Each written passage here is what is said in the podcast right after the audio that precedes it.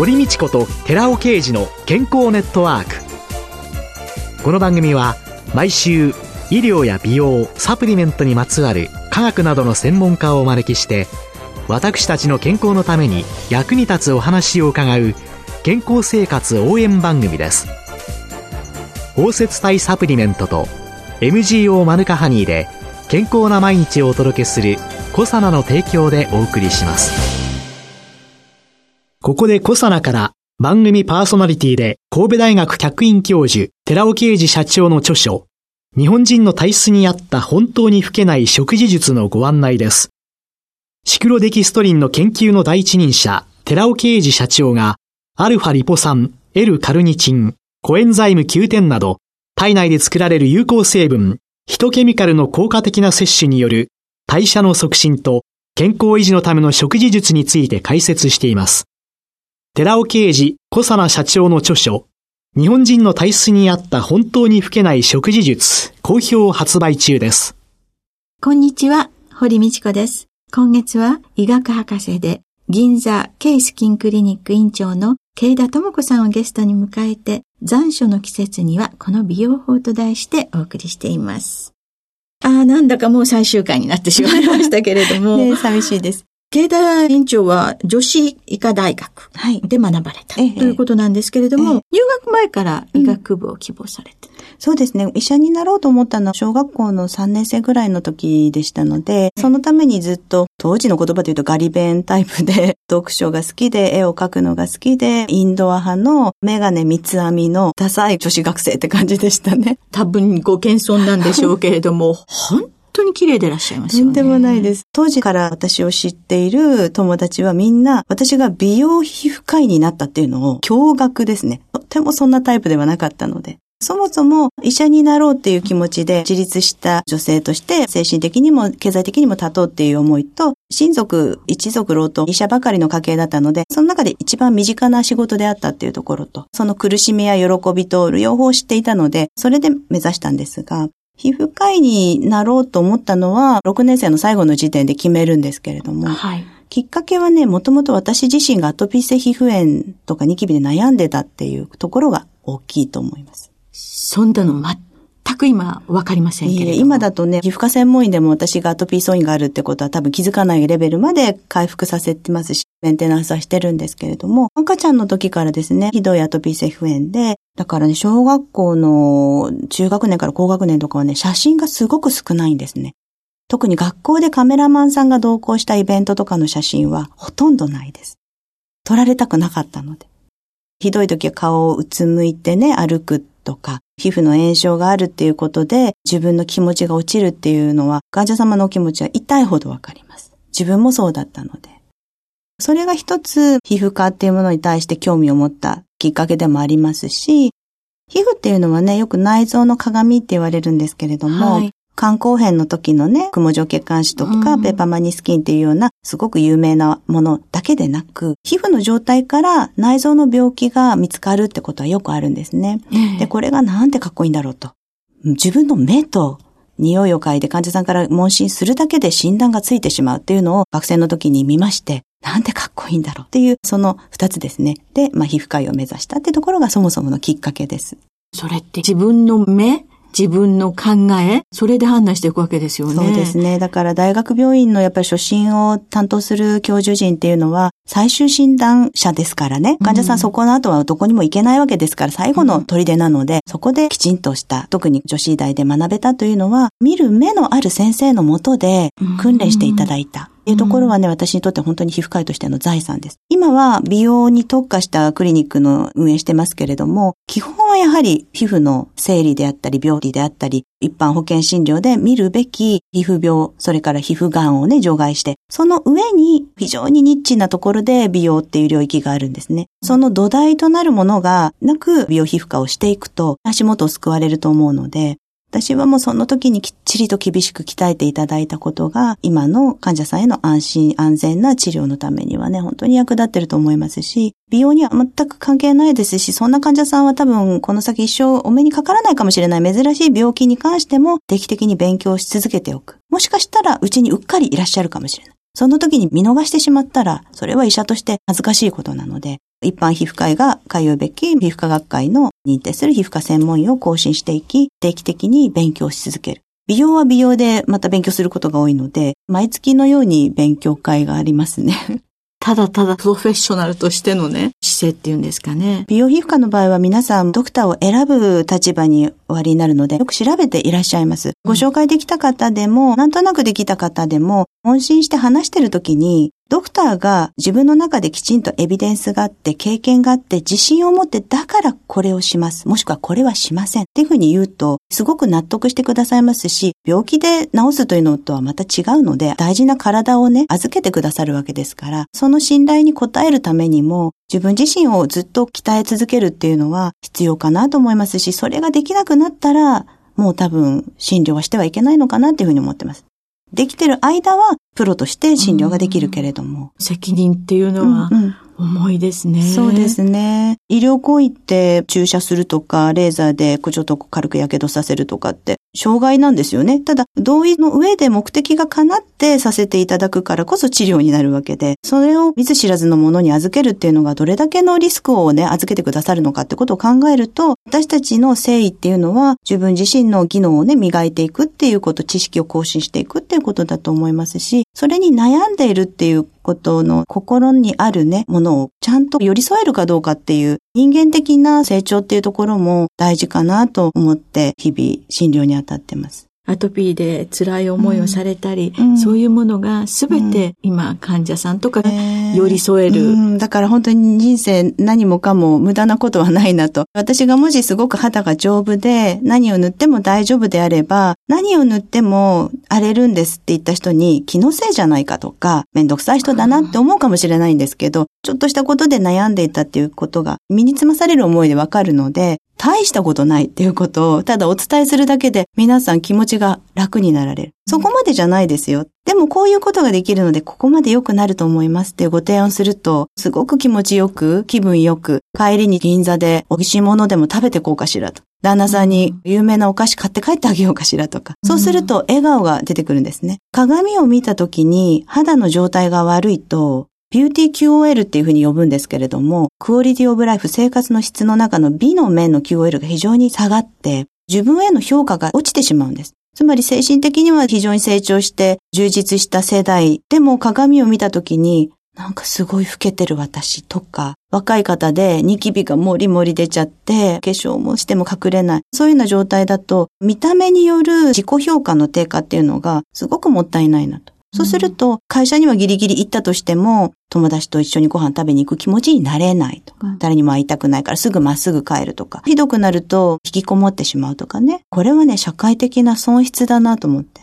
うちのクリニックには9割5分ぐらいが女性の患者さんで、私自身小学校から大学まで女子大、女子校なんですね。ずっと女子ばかりの中で、女子のために、女性のために生きているような感じです。女性が笑顔になっていただくと、人は鏡ですから、笑顔の人には笑顔を返します。多分家族の中でもお母さんがニコニコしてるとみんなもなんとなく幸せですよね。だから皆さんが笑顔でいられるような治療をしたいなっていうふうに思ってこの仕事をしています。で、女子医大で学ばれて、聖母病院の皮膚科に行かれ、あるいはその後有楽町の西部ケイスキンクリニックを開設され、そして現在のクリニックが2011年から。という、この経緯の中で、おのおの何を学ばれ、そしてその中で、どうして今、ここに、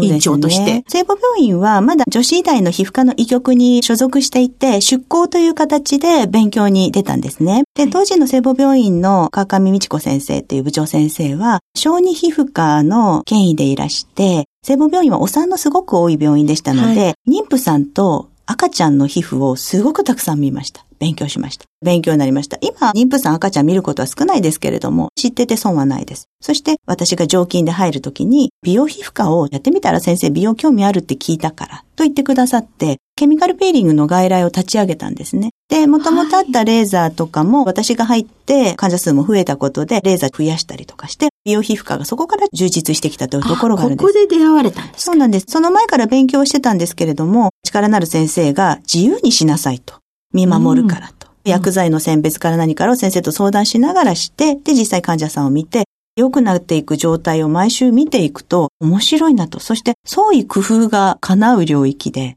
同じお薬でも時間によったり、やり方であったり、組み合わせであったり、レーザーも照射設定とか、人によって変えていくわけですし、面白さに目覚めたっていうところです。で、その後に大学に一旦戻って、学位論文を書いてたので、所属はしてたんですけれども、当時の主任教授、恩師の川島教授のお声掛けで、有楽町西部に美容皮膚科を立ち上げるので、それの院長してくださいと言われたので、ほぼ教授命令という形で出たんですね。その時はレーザーフェイシャルの顔をピーリングとレーザーフェイシャルと脱毛と皮膚腫瘍をレーザーメスで取ったりとか、だんだんにたるみのお悩みとかに対して化粧品で絶対に改善できない、セルフケアで絶対に戻せないのがたるみやシワなんですね。それの治療がだんだん増えてきた頃に西部が閉店することになって移転せざるを得なくなり、2011年に移転するときに移転と同時に閉院開設し直しという形になるので、現在のところに独立して開業したっていう流れになります。レーザーというのはどうなんですかね、そうですね。レーザーっていうのは何かっていうと、ある特徴を持つ光だけが出るように設定した機械でもって皮膚に照射して何らかの効果を得るっていうものなんですけれども、実は照射デバイスといって照射機器系っていうのはレーザーだけじゃなくてたくさんありまして、IPL と呼ばれる光治療、フォトフェイシャルっていう言葉が一般的ですけれども、そういういろんな光が柔らかく出るようなものであったり、たるみ系ですと高周波を当てるもの、それから超音波のエネルギーを一点に集約させて、たるんだコラーゲンや靭帯を熱して、それで新しいコラーゲンに置き換えていく超音波系のもの、それとレーザー。だいたい大きく分けてこの4種類ぐらい。で、それぞれのジャンルで、レーザーであれば波長がたくさんあります。そして照射機器の設定による機械の種類というのがあり、また同じような機能のものでもたくさんの会社から出ているので、レーザーといってもたくさん種類があるんですね。その中で私は信頼できるレーザー会社、体の中に入れる薬剤と同じように肌に当てる機器っていうのも、こういう設定で出ますといった時に確実にその設定で当たってるかどうかの信頼性がひどいものだとばらつきがあるんですね。それでは困るんです。この設定でしたら確実にこの設定で熱が加わっていただかないと、やけどしたりとか効果が出なかったりとかね、するので、きちんと臨床試験を経た米国の FDA もしくは日本の厚労省の承認を取った機械というのを優先的に入れています。そうすると確実性を持って信頼性の高い治療ができますし、リスクが最小限にできるかなっていうふうに考えているので。うちの息子がですね、ニキビの赤ら顔ですごく悩んでた時に、もう本当に落ち込んで、彼の部屋をノックしないでいきなり戸を開けたら、手鏡を持って顔見てるっていうことがよくあって、レーザーで赤みを取っていただいたんです。パチンパチンってやる。そしたらですね、本当に赤みが取れまして、それから自信が出たのか。ですから諦めてしまっている人、もしかしたらたくさんいらっしゃるかもしれないけれども、若い人にもそうですね。そして高齢者でも、人生100年時代ですものね。そうなんですよ。40ぐらいで顔にシミのようなイボとかたくさんできるんですね。そこから50年それずっと大きく育てながらね、ずっといく、で毎日コンシーラーで消しても消しきれない、そんな時間無駄ですから、レーザーメスで取ってしまえばいいわけですし、ちょっとの変化で化粧のりが少し良くなる、メイクで隠しやすくなる、それだけでも気分が上がるものですよね。そうですね。美容っていうと、敷居が高かったり、自分にはって思う方もいらっしゃるかもしれませんけれども、まずは行ってみることなんでしょうかね。そうですね。うちは普通のお仕事されてる方、主婦の方がおいでになります。それでみんな内緒でっておっしゃるので、内緒ねって言って内緒で治療して、良くなるとお友達をご紹介くださったり、妹さんとかお母さん連れてらしたりして、でまたそこから綺麗の輪がね、広がっていくって、そんな感じで、皆さん本当にハッピーになって帰っていただくので幸せな仕事です。最後に10月以降の出版の予定などがありましたらご紹介いただけますか？ちょうど6月の終わりに小学館から上梓した女医が教えるやってはいけない美容法33という書籍を出したんですけれども、それの重版が決まりましたので、この書籍を出した理由としては、良かれと思ってやっている美容法とかスキンケアがかえって老化を促進してるっていうことがあるっていうね、その事実をお伝えしたいなと思って書いたものです。皆さんもぜひね、情報結構溢れてますので、その中から正しい情報だけをね、キャッチして活かしていただくっていうね、ことをしていただければいいなって思ってます。皆様もお手に取っていただけたらと思います。今月は4週にわたって医学博士で銀座Kスキンクリニック院長の慶田智子さんをゲストに迎えて、残暑の季節にはこの美容法と題してお話を伺いました。ありがとうございました。ありがとうございました。続いて、寺尾啓二の研究者コラムのコーナーです。お話は、小佐奈社長で神戸大学医学部客員教授の寺尾啓二さんです。こんにちは、寺尾啓二です。今週も先週に引き続き、ミトコンドリアと三大ヒトケミカルというタイトルでお話しさせていただきます。三大ヒトケミカルについてもう少し詳しくお話しします。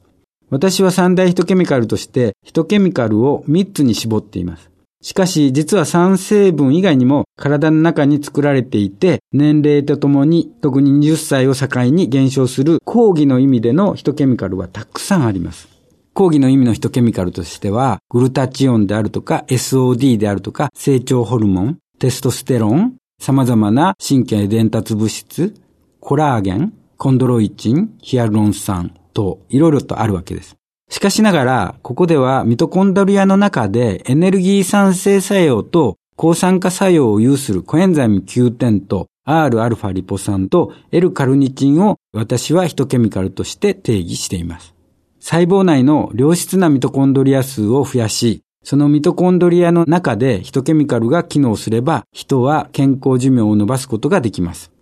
三大ヒトケミカルはいずれも医薬品成分でもあります。一般に合成医薬品はほとんどの場合、天然物質ではない新しい構造を持ったものが開発されていますが、人の体にもともと存在していた天然物質が医薬品になった点が、この三大ヒトケミカルに共通しています。また、もう一つの共通点は、医薬品だったものが食品に利用されるようになったところでもあります。三大ヒトケミカルは20歳から減少するのですが、ヒトケミカルと同様に20歳から生産量が減少する相関性のある生体内物質があります。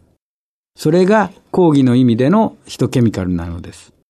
コラーゲン、筋肉、基礎代謝、成長ホルモン、性ホルモン、免疫細胞、いろいろあります。三大ヒトケミカルの減少がこれらの生産量を減少させているものと考えられるわけです。その点でも健康寿命を伸ばすためには三大ヒトケミカルの摂取が大変重要であると考えられます。お話は小佐奈社長で神戸大学医学部客員教授の寺尾啓二さんでした。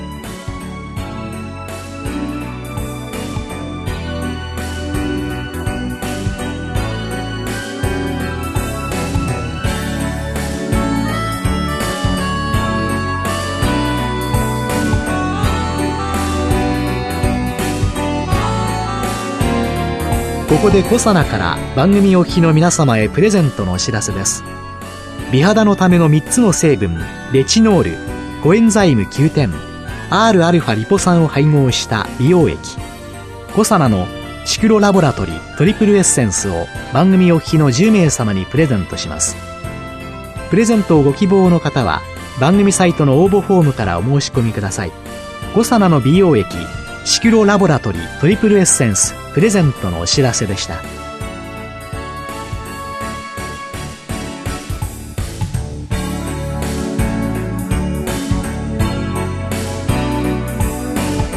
堀道子と寺尾啓二の健康ネットワーク。